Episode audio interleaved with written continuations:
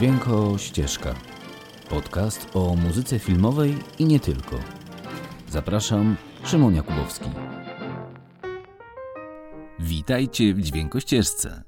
Dziś zapraszam Was na spotkanie z przeciętną rodzinką mieszkającą na przedmieściach Ameryki, a przynajmniej przeciętną do czasu, gdy nie spojrzymy nieco głębiej. W końcu do tego zachęcał również plakat promujący film Look Closer. I gdy spojrzymy właśnie bliżej czar pryska. Bo jak to bywa z rodziną, z nią najlepiej wychodzi się na zdjęciach. I doskonale wie o tym sam Mendes, który wyreżyserował jeden z najważniejszych filmów 1999 roku, a mianowicie American Beauty, do którego muzykę napisał jeden z największych twórców amerykańskiej muzyki filmowej lat 90., czyli Thomas Newman. Ale początki produkcji nie były łatwe, bo gdy pojawił się ten kameralny scenariusz Alana Bola, reakcje były mieszane. Końcu końcówka lat 90. w kinie amerykańskim no to przecież kino wielkiego rozmachu. Żeby tylko przypomnieć takie produkcje jak Fight Club Davida Finchera czy Szeregowiec Ryan Stevena Spielberga. No ale gdy do gry wkroczył już wspomniany Spielberg i jasno i krótko na temat powiedział, że scenariusz jest genialny, a film trzeba zrobić, w Hollywood nikt nie dyskutował. W końcu mądrego dobrze posłuchać. I po raz kolejny nos Spielberga nie zawiódł. W końcu ten film to był prawdziwy hit. Sukces finansowy, no i najważniejsze, sukces artystyczny. Oscarów, nagród Grammy, Złotych Globów, no twórcy wynieśli kilka worków, a aktorzy grający w tej produkcji na długie lata zagwarantowali sobie popularność, no i kolejne produkcje. Ale przecież spotkaliśmy się dzisiaj, żeby posłuchać o muzyce. Zatem oto i ona.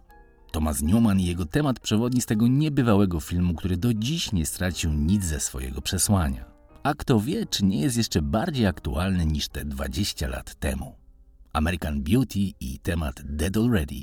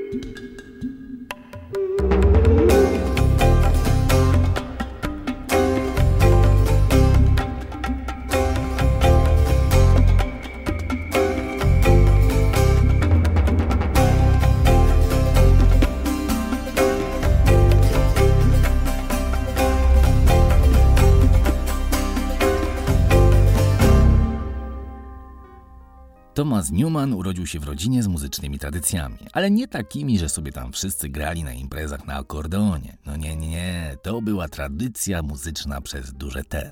Jego ojciec Alfred był wybitnym kompozytorem muzyki filmowej nominowanym do Oscara aż 43 razy za swoje filmy. A na półce w domu rodzinnym małego Tomasa stało aż 9 złotych statuetek. Mało? No to posłuchajcie tego. Alfred Newman do dziś jest z nami. Kojarzycie logo 20th Century Fox? Ten temat muzyczny tak charakterystyczny pomimo upływu czasu? To też dzieło ojca Tomasa. No i dalej, Tomas ma rodzeństwo wybitnego muzyka bluesowego Danego Newmana, siostrę skrzypaczka i jest kuzynem innego znanego kompozytora filmowego, czyli Randy'ego Newmana, właściciela dwóch Oscarów za muzykę do Potwory i Spółka, czy do Toy Story. Także tak, Thomas Newman od początku, gdy urodził się, był skazany na muzykę. Początki kariery kompozytorskiej to jak u wielu spektakle ofowe na Broadwayu. Prawdziwą zmianą w życiu okazała się współpraca w latach 80. z Madonną przy filmie Rozpaczliwie poszukując Susan, co zagwarantowało mu na długie lata pozycję w popkulturze, gdzie dobrze się poczuł tworząc oprawy muzyczne do filmów rozrywkowych i komedii. Lata 90. zmieniły wszystko. Zaczęło się od niezależnej komedii Smażone zielone pomidory, potem był gracz Altmana, no i w końcu wielki hit Zapach kobiety z Alem Pacino. W 1995 roku pojawiły się pierwsze nominacje do Oscara za skazanie na Shawshank i Małe Kobietki i od tamtej pory Hollywood już nie chciało go wypuścić z objęć swoich największych produkcji. I tak przychodzi 1999 rok i Thomas Newman poznaje młodego, 30-letniego reżysera Sama Mendesa. I to zmienia wszystko. Ich współpraca przy filmie American Beauty dla obu staje się absolutnym lotem w kosmos. W końcu film dostaje worek Oscarów za reżyserię, zdjęcia, główną rolę, a Thomas Newman swoją kolejną nominację i nagrody Grammy za najlepszą muzykę filmową. Newman, doświadczony dziesiątkami produkcji, już nie szuka, nie eksperymentuje nad stylem i brzmieniem. Newman wie, że ten film potrzebuje muzyki, która nie będzie dominować, a wręcz przeciwnie. Tworzy ścieżkę, która w zasadzie koresponduje ze scenami harmonicznie. Podstawową paletą wyrazu muzycznego w tym filmie stają się instrumenty perkusyjne i jego ukochane pianino. Kluczem jest rytm i zerwane tempo, dokładnie tak jak prowadzą historię bohaterowie. Zamiast się porozumiewać, oni co chwilę utykają między słowami, a muzyka Newmana jest z nimi. Zerwane brzmienia perkusji co chwilę uzupełnia liryczne pianino, a zadziorne marimby wspiera walenie w talerze perkusji, a w tle płynie w kontrze melancholijny ambient. Osobiście uwielbiam tą ścieżkę za jej odwagę, kreatywność i innowacyjność. Przypomnę tylko, że to był 99 rok i muzyka filmowa musiała urywać głośniki. A tu Newman zaproponował nagle absolutnie minimalistyczną koncepcję z tą charakterystyczną marimbą, której chyba nigdy wcześniej nikt nie słyszał w filmie. To był jak świeży oddech powietrza, no i najlepszy soundtrack w mojej ocenie, jaki Newman do dzisiejszego dnia skomponował. Koniecznie posłuchajcie tej płyty. Jest tak dobra, że słucha się jej jak płyty koncepcyjnej wymyślonej od początku do końca dla siebie samej, a nie dla filmu, który miała ilustrować. A to, jak wiadomo, sprawia, że płyta nie starzeje się ani o jeden dzień. Thomas Newman, proszę Państwa, i jego zestaw instrumentów perkusyjnych.